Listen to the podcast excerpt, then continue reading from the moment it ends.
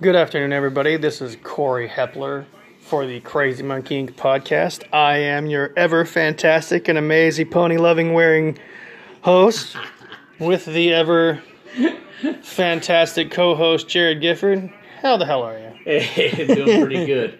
Not wearing underwear, uh, unicorn underwear, but uh, you know I'm doing pretty good. Hey, there you go. You know, No, that's always for the next podcast. Oh no, no, I've uh, I, I've got my fairy briefs. Hey, there you go. That's fairly amazing. Ah.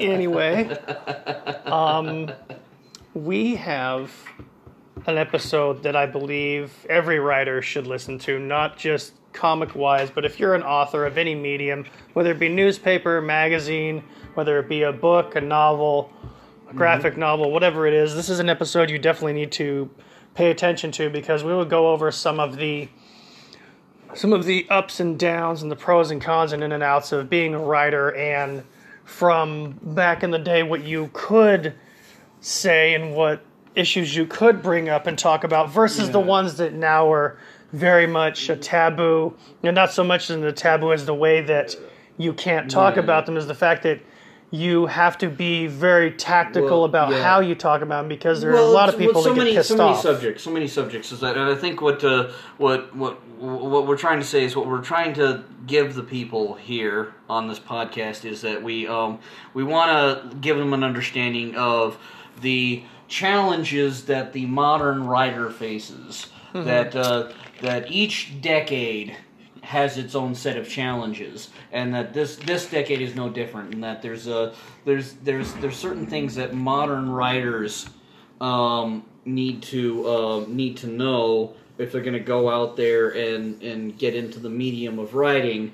Just because there are certain things that are that are that are okay to broach, and there are certain things that could end careers. Now, here's something interesting. What um, I was thinking, and I should have gotten to you on the episode before, is I would like to go through maybe the 1950s on, and uh, maybe go through um, a couple of things that you could have in your comic that now you couldn't. Oh, well, I mean, once again, uh, uh, yeah, uh, it doesn't have to be a specific time period, but, Yeah. but but basically something that maybe say writers in the past didn't have to worry about, but that writers maybe nowadays do have to worry about because of how times have changed. Exactly. Now, one thing I would like to bring up is because I know it's a sore subject, um, and it always has been. However, it is something that's been in the literary arts for basically eons since people have written. Is the racism? Oh yeah, exactly. Um, well, the way well the way that race is portrayed in writing in general, Exactly. Because the whole thing is is that in the past, um, and I like the fact that you bring this up, is in the past most characters, and this is the truth, whether you know uh, you, you know whether you're one side politically or not, this is the truth. It's just history. Is that in the past, typically your main heroes have been, you know, uh, have been white males, and uh, um, and and then most of their uh, most most of the group has been colored by uh, by this sort of like uh, like uh, straight white male group. Um, and uh, and then you, you yeah you had very very small amount of different ethnicities. Um, the women in the stories usually were portrayed more as damsels in distress. Yeah, very rather subservient. Than, yeah, yeah, yeah, rather than rather than equals. Um, so um, you know, um, so you you know you had that you had a bunch of different things going, sexism, racism, um, and and it was just kind of accepted because nobody thought it was a problem. Yeah. Um, but then as things came to light over and over the years, I mean, one of the things that is is very much a thing nowadays, and like I said, I'm not saying it's a problem. I'm just saying that just be mindful of it. Is that if you're gonna write a story, make sure that you have an ethnically diverse cast. The whole thing is is that that's real life for you. There's no there's no such thing in real life as a land where it's just all one race. Doesn't happen. Yeah. You know, even in even in some of the more isolationist countries, there still are other races within that country. Um, So the whole thing is is that uh, just just just be mindful of that, and and, uh, and there's the whole thing. I mean, it's not really that hard to write them. The whole thing is is at the end of the day, we're all people, so just write them as people. And the thing is, when you do write the different ethnicities and you do write the different races, Yeah. um, you have to be tactful about how you maneu- maneuver through and say certain things. Well, especially if you're getting get into some of the more ethnic stuff, because if you're going to do something that's ethnically specific, um, you're going to want to do the research. Yes. and you're going to want to actually talk to people within that community so you can get a good idea of how you can uh, make these characters. Um, but but if you're gonna do something that maybe is just an in so, like one thing I, I like to do is I like to tackle what I call universal themes, and this is stuff that anybody, if you're a human being, you can relate to it. You don't have to be a specific ethnicity. You don't have to um, be part of a specific culture. The whole thing is, is it's just something that you as a human being should be able to relate to. And what's Um, interesting is you take some of the timeless tropes, like, say, dealing with the loss of a loved one, um, breaking up with someone, um, tackling an extremely difficult, you know, uh, object which is in your way, which you need to get through. I feel that if writers nowadays would focus on universal and unilateral topics, not only would they be more widely appropriate and more accepted, more people would be more apt to read them as well. Oh yeah, but like I said, I'm not saying that you can't do anything that's ethnically specific. Yeah. It's just that, as I said, you've got to be more careful when you're broaching something like that.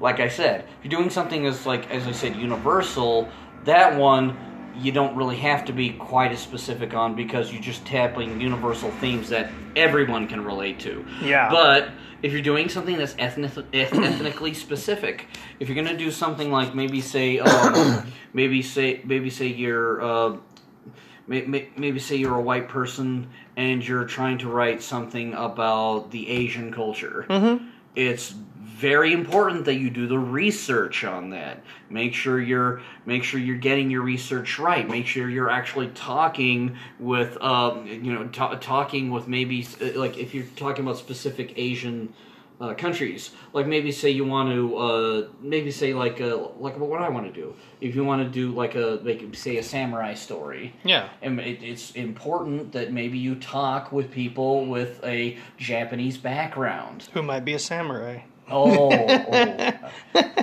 that uh, I, I might have to run the disclaimer by people on that one.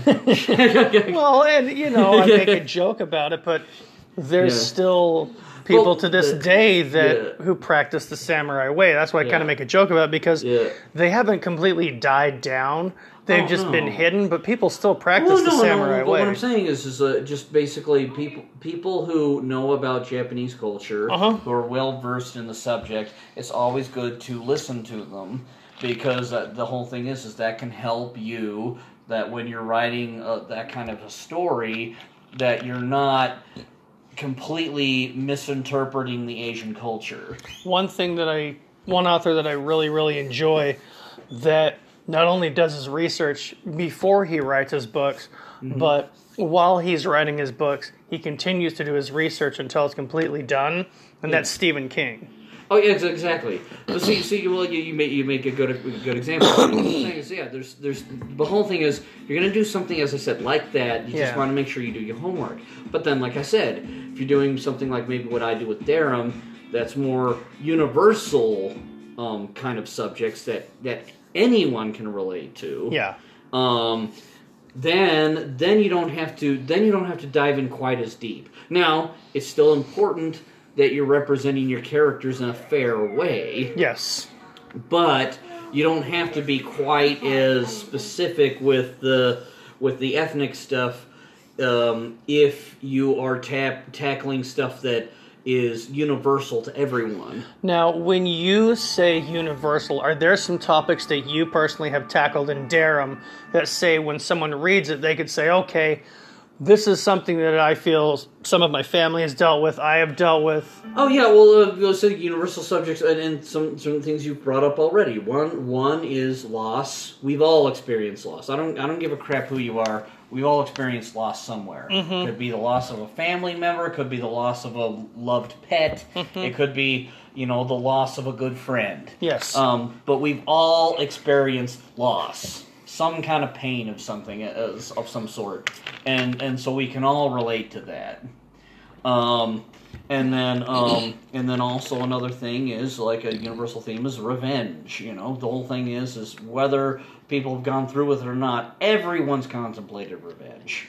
I don't give a crap who you are. You can be the nicest of the nicest people. You could, you know, you you, you, you could be Mr. Uh, Mr. or Mrs. Goody Two Shoes. um, and the whole thing is, at some point, you've thought about getting revenge on somebody. Let me put it this way: there is, there are some very saintly people in the world, but I can Yeah. guarantee you, as we're all human and we're all flawed, we've all thought, Exactly. "Gee, I hope that guy gets ran over in traffic." Exactly. At one point, at one point, where we keep thinking to ourselves, you know, I hope that person gets hit by a bus. See, and that's not to say that we're horrible people, but we It- are flawed, and these are topics that need to be talked about, Well, you- especially well, in you there. authorism. Key word: people. We're people. Yeah. The whole thing is, everyone seems to think that everyone has to be this perfect saintly person 24/7 that's never going to happen. We're human, we're flawed, we're going to have these things. Now what ma- what matters is that we do better at the end of the day. The Mm-hmm. whole thing is as writers as you know that's the whole thing. That's another subject. Revenge is a subject people are going to relate to. Exactly. And then, um, and then there's the whole subject of family. You know, Mm-hmm. whether you come from a broken family or a loving family, you're still gonna relate to the issue of family. And what's interesting is revenge was actually the very first topic for Stephen King's very first book, Carrie, Exactly. which was very, very interesting because his first couple of books dealt with revenge. Firestarter, um, you had Mm-hmm. Cujo, you had Pet Sematary, you had all these. Well, you, you have you have things. It's it's hundreds and hundreds and uh, thousands even. It's it's as far as we've had written language, we've had stories of this. I mean, look at the old Greek tragedies like uh, you know um, the Odyssey and the Iliad. yeah, Um, very much a revenge story. Yeah, well, and then uh, yeah, yeah, yeah, and then and then very much in, in those whole sort of um, big epic veins. Exactly. But but you uh, another You got one. William Shakespeare. I, I was just gonna. That was the next thing. You gotta, you gotta quit getting into my head. But, but you gotta. William Shakespeare dealt with revenge a lot. Mm-hmm. You know, His- Hamlet. Hamlet is about revenge. his, his great yeah his is great tragedies revenge. yeah all of his great tragedies came from the vein of revenge king lear for crying out loud Oh yeah, exactly. Once again, all, all about revenge. But like, but my favorite revenge story of his is always be to this day is Macbeth. Love Macbeth. and what's interesting is when you do these kind of stories and you hit on these veins not only are you as a writer um, helping people understand the topic at hand, but also in a way, I believe that it is our right and it is our duty as writers to not only touch on the topic of revenge, but maybe kind of like a prodigal son type thing, how you've done revenge for so long, and hmm. now you have this come to Jesus moment, excuse the expression, to where you feel that, you know, you need to recompense for what you've done. You feel that there's a better Oh, way of yeah. doing things. So it doesn't necessarily have to be revenge, revenge, revenge. Um, being the indicative topic as it is, coming back from something so horrid and so sinister Mm-hmm.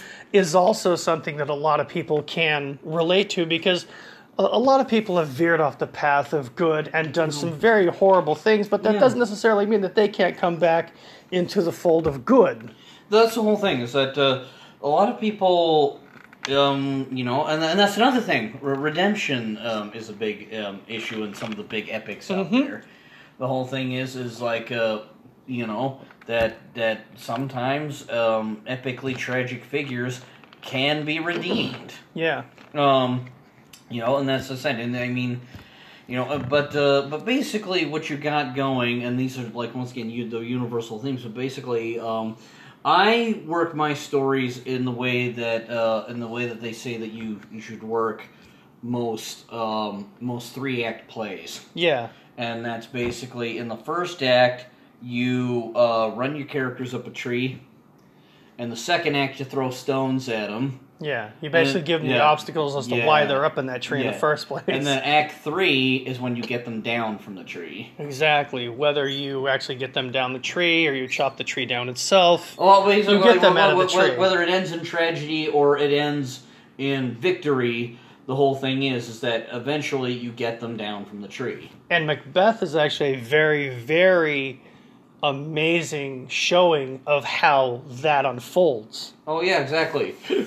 and not necessarily in a good way. No, and what and what's funny is redemptions. There's a lot of redemption stories that end in a very tragic, undeniably horrible way. Not necessarily that that's good, but the fact that the redemption happened, that's the thing that sticks.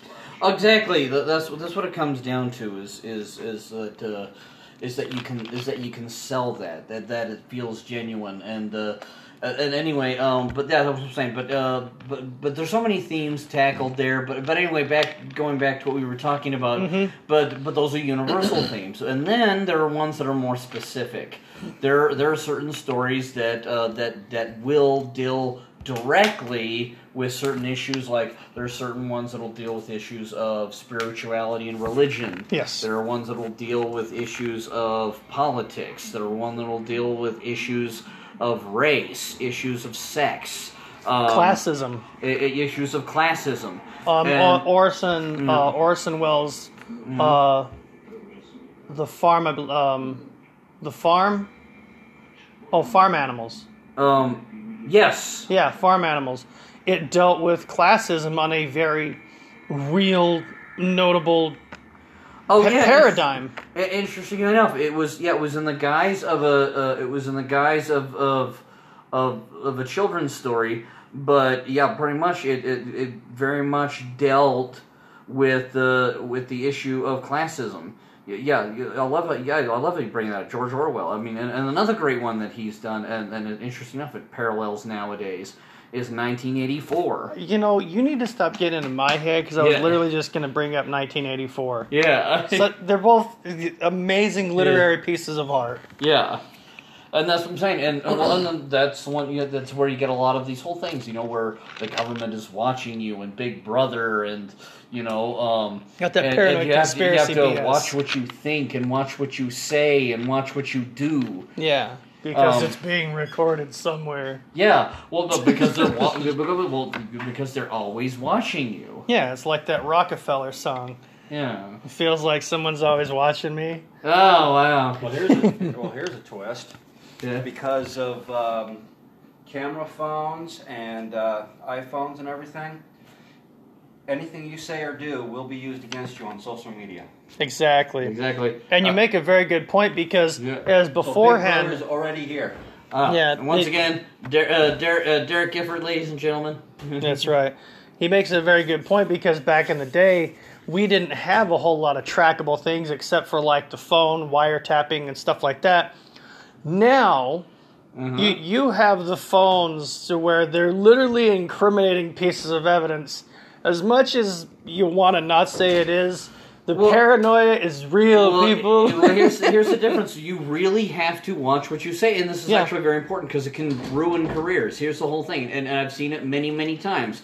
the The thing is, is that twenty to thirty years ago, you could you can say and do a lot of crap. I mean, not that not that I'm saying it's acceptable, but you could say and do a lot of crap that was never recorded, um, and um, and get away with it.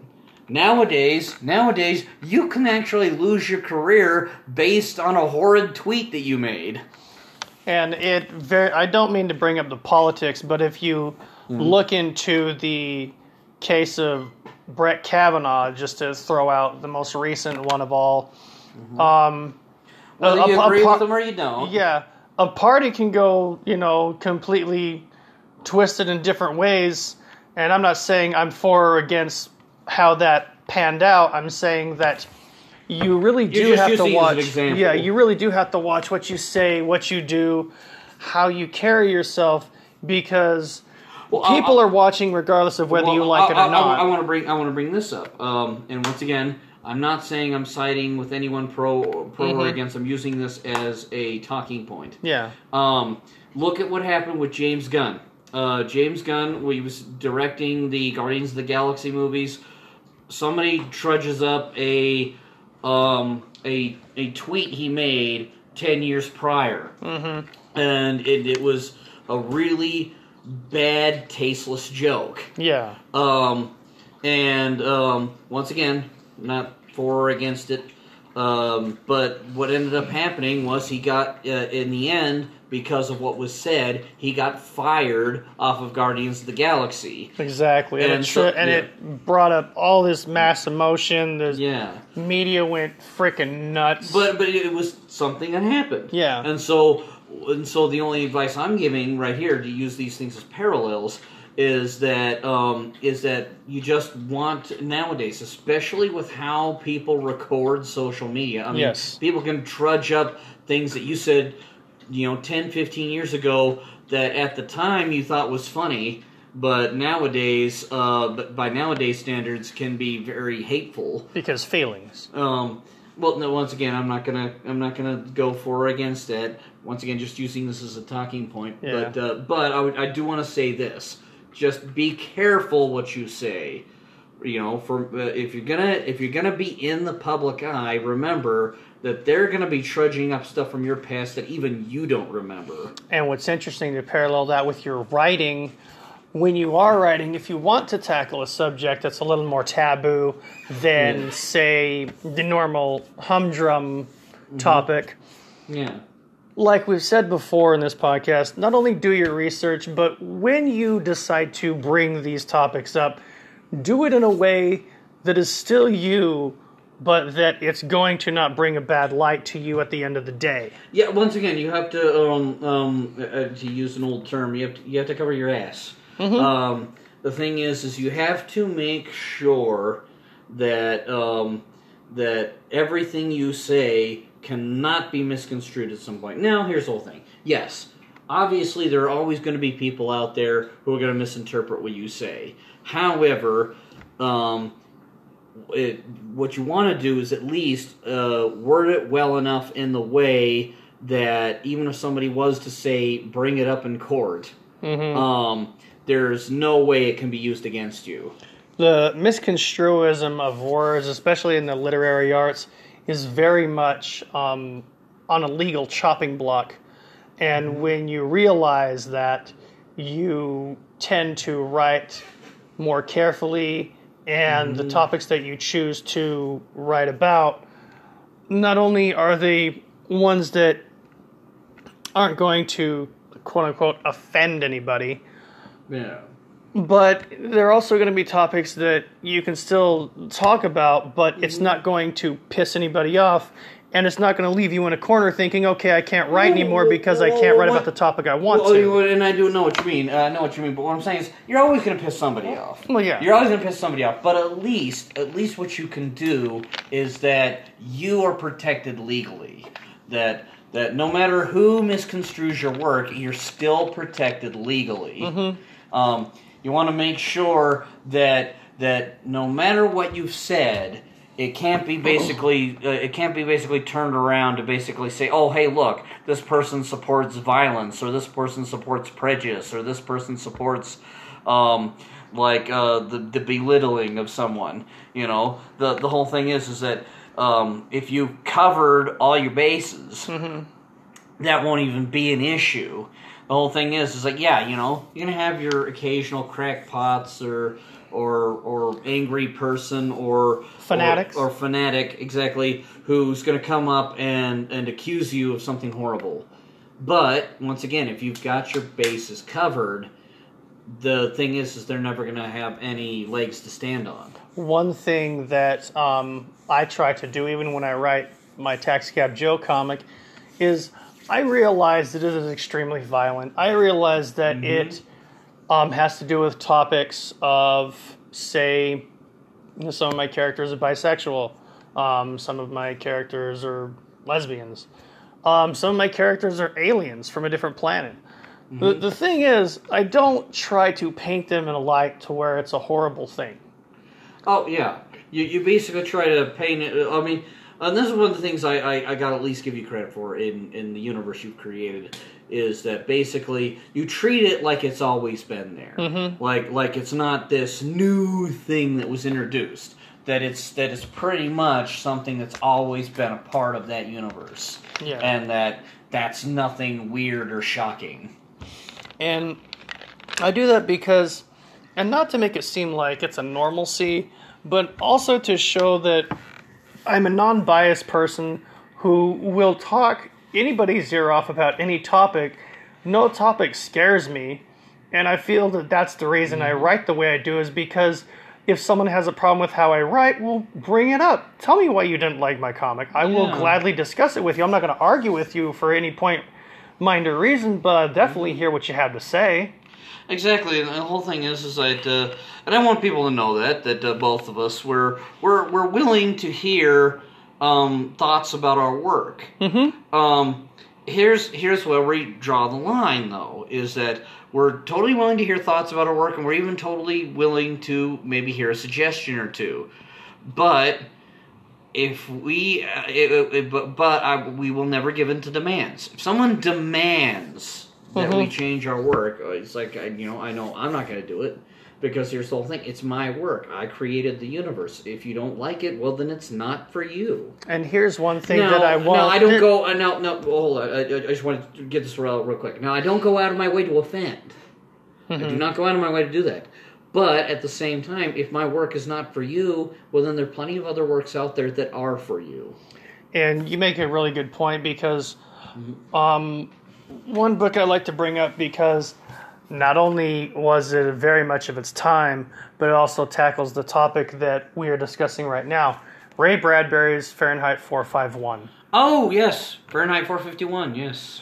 Um, now, with them, they wanted to not only make it so that this is how I took it is that the knowledge couldn't be gained any more than that specific class was going to let the other classes have. But also, one piece of thing that I took from it was they didn't want people to um, be offended by anything. They didn't want people to, you know, have an opinion either way uh, other than what the Ba- what the upper class had uh, opinion it was, of. It was going off the. Um, uh, to make it simple, it was going off the old saying of ignorance is bliss. Mm-hmm. Basically, they basically thought by getting rid of the knowledge of the world that they were basically doing mankind a service because they were basically keeping them happy and innocent. exactly. Um, not realizing that what they were doing was they were stripping away precious precious knowledge Mm-hmm. from these people. and not to um, not to give any spoilers, but one of the main characters, he gets a book out that's been kind of burned, kind of charred, but not, and he hides it away for himself, and he reads it, and he realizes that what he's been participating in, because he was one of the ones who was issued to throw the books in there and burn them, mm-hmm. is the fact that they were wrong. Yeah, basically what they were doing was they were destroying precious knowledge, Mm-hmm. and he ended up realizing that. It's kind of like um, it reminds me of the movie uh, Soylent Green with Yes. uh, with with uh, Charlton Heston. And- Soylent Green. Yeah, but uh, but but remember, uh, and spoiler alert for those who've never seen the movie. But anyway, remember when he finally finds out that Soylent Green is actually made from their dead. Yeah. that it's made from people. Mm-hmm. You know, he he has this horrid knowledge. But the problem is, is that after he finds out about it, then people are seeking to kill him because they do not want that knowledge getting out. Exactly. Um, that also brings up the um, topic of when you are doing a topic that you love and you really, really enjoy. Say, we do sci fi. Yeah, exactly. Do Oh, as right. much research as possible about your sci fi because Yeah. with it being sci-fi, I mean, you can be pretty out there with your sci-fi. However, we still have some reins. There, in there the sci-fi well, community. Well, well, what I'm saying is, um, not to necessarily say that we're hemming anybody in, but basically, it's a good idea to have a reference point. Yes. Um, one of my reference points with Darum is, and I've talked about this frequently, the Leiji Matsumoto universe, and then also the Flash Gordon universe, and, and, and, Buck Rogers and, and the like. Basically, classic sci-fi intermixed with Jap- with uh, with Japanese space opera. exactly. Um, that's the template for Darum, and that's where you get that. Um, so it's good that I've studied that. Um, same thing is like if you're gonna do if if you want to do like an epic Dune like sci-fi, it's essential that you read the Dune books. Now, on that topic, if you have not read the Dune series, either slap yourself or go and pick it up from Barnes and Noble or Borders or your library because I kid you not, Dune is a fantastic universe mm-hmm. which was spun so well that it introduced so many different intricacies into the scientific community as a writing whole mm. that is revered as one of the most epic sci-fi series When in fact a lot date. of the a lot of the stuff they even have in modern sci-fi is is is derivative of Dune. Mm-hmm. In fact, a lot of sci-fis that you have now oh, owe their uh, praise to what Dune brought out because Yeah. Dune pushed a lot of sci-fi boundaries. Exactly, and and that's the whole thing. And but Frank Herbert did his research. The whole thing was, was Exactly. that uh, he he had a good enough knowledge of the universe he was creating, and in fact, he even created. Uh, uh, and, and, I, and I know this because it's in the book, but there's like uh, he even created a whole entire index of stuff just in case uh, you didn't understand what he was talking about in his novel. You, you, um, he had reference points that you could go back and like and then read this whole sort of um, index of all the stuff that was in the universe and what it meant and and what it was supposed to be about or what what what certain kinds of technologies did and how they were used. See, and that's really cool because he almost um, what he does is he chronologizes um, the key points in his Mm-hmm. series so that when you're reading it, it's kind of like a bit, kind of like a bibliography for an for an mm-hmm. appendix to where you can go and you can see, okay, he was talking about this. This is what it is. Okay, now next time I come across this in the Dune series, I'll know mm-hmm. what I'm reading. And I really, really enjoy authors that do that because not only did he do that, but Tolkien did that as well in his Yeah. Lord of the Rings series. And if you know Lord of the Rings, if you know Jared and I, we are huge, huge fans of Lord of the Rings. Oh yeah, Lord of the Rings is freaking awesome. I mean, the whole thing is like, uh, um, and and I, I think I mentioned this in the last podcast. But, Yes. Uh, but the thing is, like, my dad, when I was a kid, the thing is, some of the epic stories I know my dad introduced, my dad had introduced me to. He was the one who got me into the Hobbit and the Lord of the Rings books. He was the one who got me into the Dune series because he was reading the epic stuff like that. He was reading the epic sci-fi and the epic fantasy. Yeah. Um, and uh, and, and then uh, you know, um, but then uh, so so so anyway, yeah. So that was inevitable that I was gonna like that stuff too. Um, but either way, um, back to what I was talking about. Um, but yeah, um, uh, uh, I want to get back to the original point.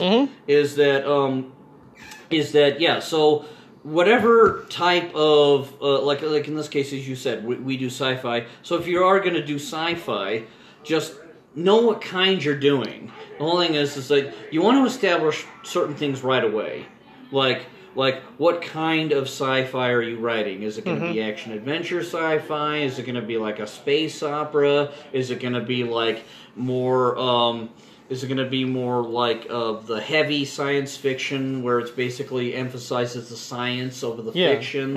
Um, like, are you going to be doing like, like, like another good person in that one is like Isaac Asimov. Isaac Yes. Asimov is like a, is. Oh, I mean, he's a he- fucking genius. He is, but but also remember, you notice uh, his books are very, very, very technical. Mm-hmm. So here's the whole thing: if you do not like wordy books, do not buy Isaac Asimov because he has like the most technical explanations of scientific technology. And the best part about Isaac Asimov is the fact that he is so technical so that you can't misconstrue what you read. He basically lays it out there for you. And Yeah. I, you know, some people like wordy books, some people don't. I love the fact that Isaac Asimov is so wordy and so technical because Yeah. at the end of the book, you're like, holy shit, not only did I read an amazing story, I got some pretty freaking good knowledge. Well, um, well, basically, it's what they call hard science fiction. Um, Yeah.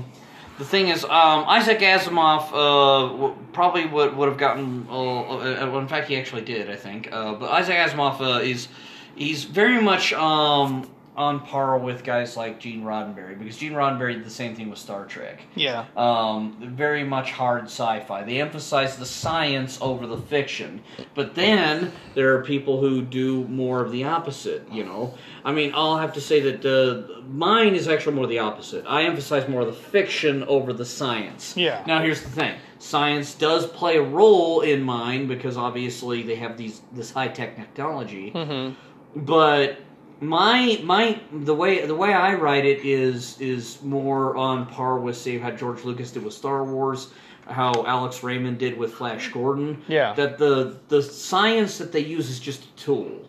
You don't need to know how it works. You just know that it does. Um, and uh, you you it, it's there to basically just kind of serve the story. It's not you know it's not like the the whole thing is is it's basically just your your big epic fantasy story hmm with uh with basically a sci-fi twist to it.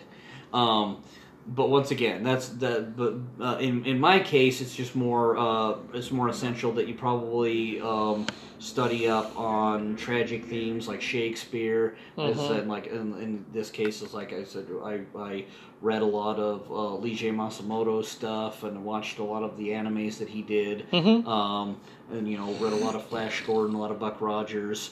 That that was how I prepared for doing Darum. Um, and um, but then if you were going to say do something that was very very heavy on the technological aspect and that the technology actually played a pivotal role in the story that's definitely when you probably want to do a lot of research onto technology how it works hmm um, how certain components and what they can do, and maybe what the potentials of science in the future can be. Um, you, you probably want to study some of the some of the big scientists of of yesteryear, some of the big scientists of today, some Mhm. you know some of the up and coming ones. Um, that's when you want to do a lot of the heavy research into the technological aspect of it. But as I said, but that's only if you're doing hard sci-fi. True. Um, if you're doing more of an action adventure thing, it's actually better if you study more of the action adventure end of it. yes. And that's and that's studying more of people who've done a lot of the big action adventure stories. Speaking of sci-fi, Yeah. you know what we haven't done yet? What is it? You guys know that Jared writes Darum Captain of the Stars, right? oh yes, we haven't done our endorsement yet. okay, well, uh, you know, hey, perfect time to jump right in with this one.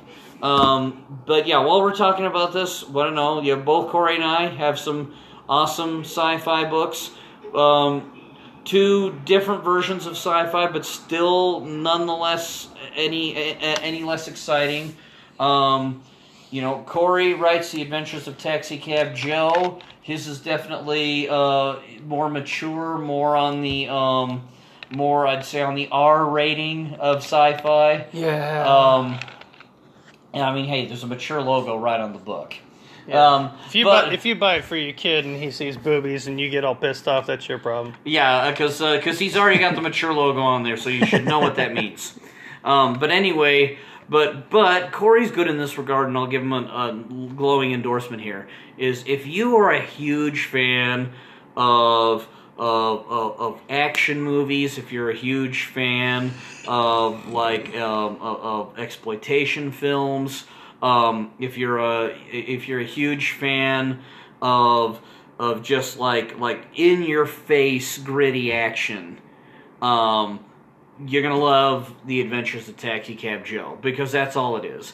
Think of it as think of it as as as, as a hard R action film. That's what Taxi Cab Joe is. Well, thank you.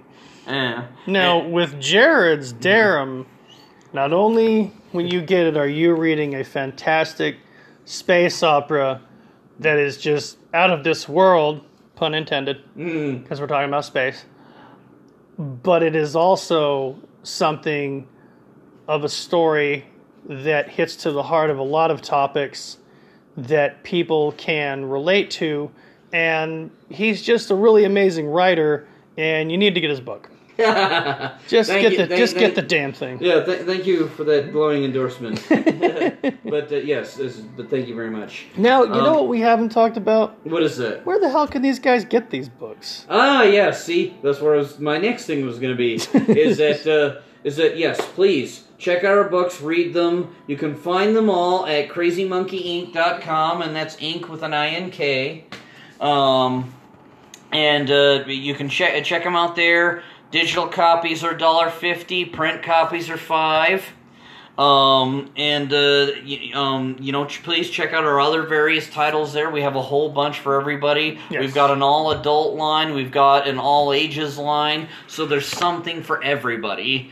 And uh, um, you know, we've got various great titles coming out pretty soon. Um, Monsters on the Run three Yes. is really close to being. Well, actually, uh, uh, um, the uh, if if any of any of you who are there, he actually had made some um, specific for the um, for the free comic book day we had in October.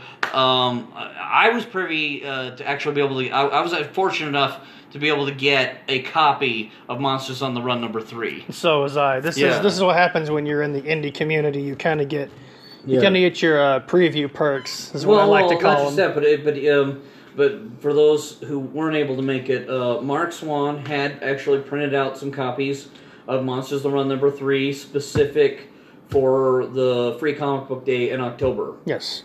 and uh, there were some lucky fans who were able to go and get some. You know, uh, Corey and I were two of those lucky fans. This is true. Uh, and uh, uh, and anyway, uh, but yes, he, he- he will be releasing um, on the website pretty soon. Mm-hmm. Um, and um, I know that um, that uh, that that Tony Clapper has finally started uh, mailing out the rewards for five star number two. Yes. Um, and and that is also um, uh, and that is also going to be available very soon. Mm-hmm. Um, Uh, I know- Fur- Furious. uh, I was gonna say, uh, Cadence Lark is furious. Uh, Bryan J. L. Glass's title with us, and once again, I want to re-emphasize that we are so very proud to have him with us at Crazy Monkey Inc. Both Corey and I are big fans of the guy. yes. Um, you know, and, if you haven't checked out Bryan J. L. Glass's stuff, please check out his stuff. I mean, I would suggest read his original run of Furious from Dark Horse. Really awesome. Great way to gear up from the new series coming up. Mm-hmm. Um, read his Mice Templar stuff. Mice Templar is just so freaking awesome. I mean, if you love sword and sorcery fantasy, um, you're gonna totally love Mice Templar. It's Yes. it's just it's um, you know think of like Secret of NIMH, but with a lot more magic. And a lot more mice. Yeah. um. And uh, and, and anyway, uh, yeah, please check those out. And then, like I said, uh, Cadence Lark's Furious will be it's being worked on as we speak. Uh, you know, it's coming along nicely. Mm-hmm. Some of the new images from Samir Samal just look amazing. Yes. And and and and, and Samir Samal is doing an excellent job of of putting his own stamp on the series, but also homaging what Victor Santos did with the previous series. This is very true. Now, um, in December, Yeah. you'll want to know this. Bookmark this, bitch. You'll be able to get the very first issue of Sexy Zombie Hunters. Oh yes, that was. The, the, I was actually just going to bring that up. Is that uh, I, I know you got some announcements yourself of some things that are coming up. And also, Taxicab Joe number two will be released in February of next year. Nice. See, that'll be awesome. Uh, you just uh, uh, see. Uh, they only have to wait two months just for your next title. That's so freaking great. I mean, you know, you got Sexy Zombie Hunters come out in December, and then two months after that, bam, Taxi Cab Joe number two. and I'm gearing up for a summer, an early summer release of Taxi Cab Joe number three. Oh, awesome. And uh, I, w- I would like to also like to make an announcement myself that uh, Have at it. that we will be uh, that the the wonderful um, the wonderful uh, uh, to- uh, Tone Rodriguez uh, poster that we have of uh, uh, the promotional poster for Darum Number Four is going to be lettered and colored very soon. Yes. Um, you know, and then we're going to have that one, and then also the alternate Samir Samal cover for Darum Number Four is also going to be available as a poster print as well very soon. Mm-hmm. Um, both of those will be available on the website that we mentioned before, crazymonkeyinc.com. Yes. Ink with a K. Um, and then uh, please, uh, you know, and then also my time to endorse the podcast. This podcast here, you can get on so many platforms. Um, I am always forgetting most of them, so why don't you tell them all the platforms they can hear our podcast on? You can hear it on Stitcher Podcast. You can hear it on Castbox. Um, also, Spotify, big one. Yeah. We're introducing some some technical difficulties with Spotify, but we're going to figure that out. Not all the episodes are on it, but I am going to be getting on top of that and trying to figure all that Yeah, bullshit out. Certain, uh, just just so that those those of you know, there are certain platforms that we're having some trouble. Some of our episodes, for some odd reason, didn't get uploaded. Um, so for those of you who are wondering why there are big gaps in uh, in in the podcast, we're experiencing some technical difficulties, as Corey said. We're working on that, Mm-hmm. and we're going to try to see if we can re-upload them, and then they'll be available on platforms like Spotify. Now, if you can't get them to upload for whatever reason, you can get the app that I have called Anchor on either iOS or on Android and iPod. And you can get it for free. And then you can type in Crazy Monkey Inc. podcast and you can get all of the episodes on there. And the mm-hmm. app doesn't take up a whole lot of storage on your phone. It's completely free, no bugs, and you can find all of our episodes on there, new news, anything we got going on. So if you want to bypass loophole to where you can find all of the episodes, you can get the mm-hmm. Anchor podcast. It's like I said again, it's free. There's a whole bunch of other different podcasts that you can listen to besides ours. We want you to listen to ours, but there are others. Uh, but, but, but no, but, but definitely, uh, but no, but yeah, please check us out. Check out the other ones. And once again, uh, I I always want to emphasize this. Please spread the word. Yes. The whole thing is, is I tell this to a lot of people. Yeah, yeah, please do this as well. Do share us on social media. Share share us on Facebook. Share us on Twitter. Share us on Instagram. Share us on whatever social media platform you have, uh, even if it's a Snapchat or whatever. Yeah. The whole thing is, is yeah, go ahead and share us there. But but it's really important. I still emphasize this. Word of mouth is still very important. Word of mouth, in in fact, I would say is still more important than than the social media. Social media is still great, and please still share us on that. Yes. But uh, but word of mouth is still so very important. I mean, I, I, I can't tell you. I mean, I know more more often than not. Many many of the suggestions that I take and many suggestions of things that I will listen to or watch or kind of um, get into um, are usually based on a suggestion from either a loved one or a friend. Now, segueing from that, now that we've gotten all that wonderful information out of the way, thank you for listening. Yeah. It's time for book recommendations, damn it. Okay. Okay. it's, about that time, isn't And it? I want you to go first this time because I'm pretty damn sure that I went last time. Okay. Well, um, I am actually going to recommend um, another book I got recently. Um, just just give me one second. I have to go and look through my archives. So uh, one minute. Uh, Je- Jeopardy music, if you please. Do do do do do do do do do do do do. Do do do do do do do do do do do do do do do do do do do. Do do do do do do do. Do do do do do. Do do do do do. Okay. I am back. Because that's not annoying. I am going to suggest um, The Orc King from R.A. Salvatore. Ah. This is my novel recommendation. Um, this is um, another great story about the uh, about the dark elf Drist. Um, and I'm probably mispronouncing it, but this is just the way that I read it when I was reading the book. Um, and uh, and uh, once again, I've only just barely started getting into it, so I can't tell you um, completely what it's about. But all I can tell you is that anything with this character is always very good, Mm-hmm. and I always highly recommend it. Um, uh, many of his stories are great. He's uh, what I like about the way he makes this character is that he plays him against type, because most dark elves are supposed to be these evil beings who do all these horribly evil and cruel things because of their worship of their dark god. Yeah. Um, Drist is actually a dark elf who's actually a good guy. He's actually a hero, um, and he uh, and I like that because he plays against type.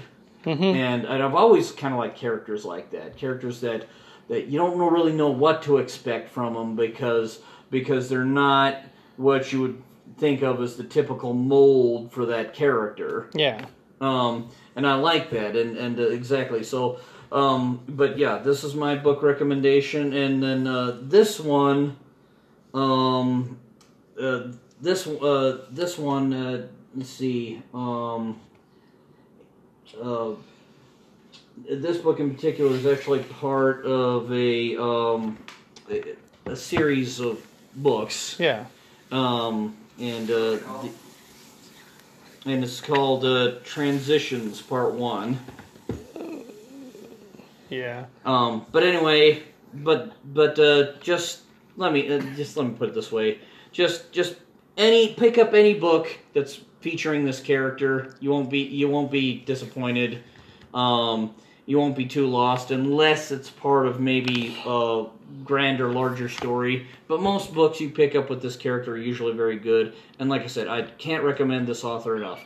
R.A. Salvatore, um, in my opinion, one of the best fantasy writers out there. Yes. Yes. All right, and now it's time for me to get into my comic book recommendations.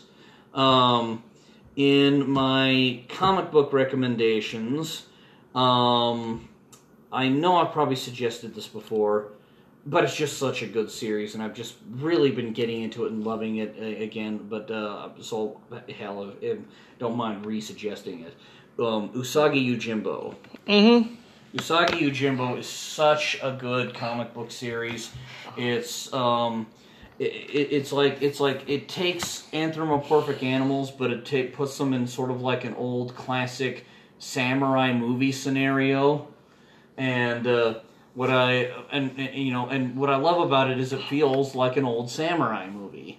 It, it, it, it, a lot of the stories are like that. It's so funny. And the way these things look, you'd think it would be like Disney esque. But no, no. I mean, he's full on killing people. There's, you know, these like, uh, you know, people are, uh, people are getting their heads cut off. You know, people are getting stabbed.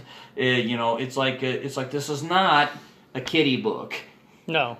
Um, and that's what's so funny is the way these look because the way Stan Sakai draws the Usagi Yojimbo characters is they look very much like Disney esque characters, but then they're killing each other.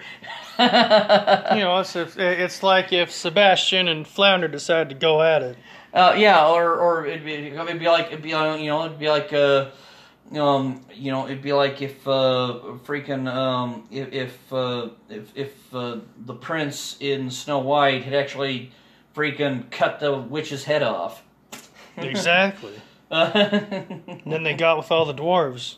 uh, anyway, but yeah, that's that's my novel suggestion and my um, comic book suggestion. Uh, what about you? Alrighty then. Um, book suggestion. It's gonna be another Stephen King one because I just like Stephen King. Um, big suggestion is the book Insomnia. And the reason I love Insomnia is because it talks about a man who has lost his wife due to an illness, and then he rapidly starts to lose sleep.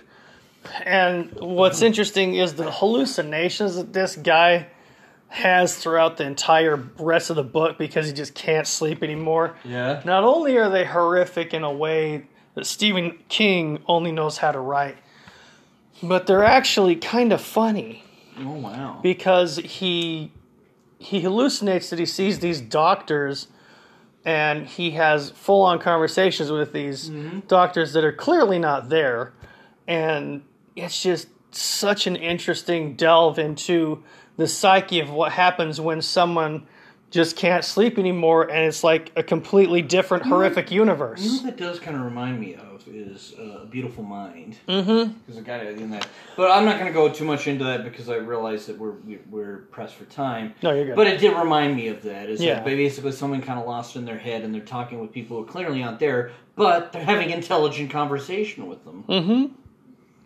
Uh, so that is my book recommendation, and I'll always recommend Stephen King because to me he's like the god of horror. Well, he's the king of horror, pun intended, because it's Stephen King. But you guys know what I mean. Um, with comic recommendations, I haven't yet read this comic. However, I'm still going to recommend it because it's on my list to get. The new Rat Queens is going to be coming out, hopefully next year within like February or Marchish. And if you've heard any of my rantings about Rat Queens and how amazing they are, it's it's a misfit group of Yeah. four female bandits that are from this town called Palisade, and they're issued to basically go out different quests, kill orcs, dragons, kill um, other bounty hunters who are being dicks in the in the in the series, and they're just so damn funny, and you just have to get this series because it's interesting. It's drawn very well. It's Yeah. a mature title, so if you're not into like boobs and things getting cut off, blood and guts and you know stuff like that, and This is, sorcery. this is a, this is a mature fantasy. This is not a kiddie fantasy. So please don't get this for your 13 year old unless you want him to constantly be in the bathroom and wonder where all your toilet paper went. or or where, where's that missing sock? Exactly. but anyway, um, so those are my two recommendations. As always, Jared, it's been fantastic to have you. You bring light and knowledge to a lot of things that we talk about, Oh, and I really enjoy having Oh you yeah, the show. exactly. And and then uh, you know, uh, and I, I've I've always been glad to be a part of this show, and I'm glad that we do this together. And then you know, like I said, and and uh, I, I I always appreciate when we talk about these things, and uh, I'm pretty sure the audience appreciates when we give them advice about these certain things because I'm pretty sure there are a lot of you know uh, writers out there who uh, who wonder about like how they get into these kind of things and you know uh, what the steps are. So- Yeah. well, um, as always, do yourself a favor. Have a fantastic rest of the week. Tell someone that you love them. Tell someone that they're important and that they're worth it in your life. And also, as always, www.crazymonkeyincwithak.com is where you can get our comics. Check us out. Throw our name out to your neighbor, your girlfriend, your ex girlfriend. I don't care if she hates you. Tell her anyway um, and just spread our love of comics and our love of adventure. And we will see you on the next podcast. Have an amazing week.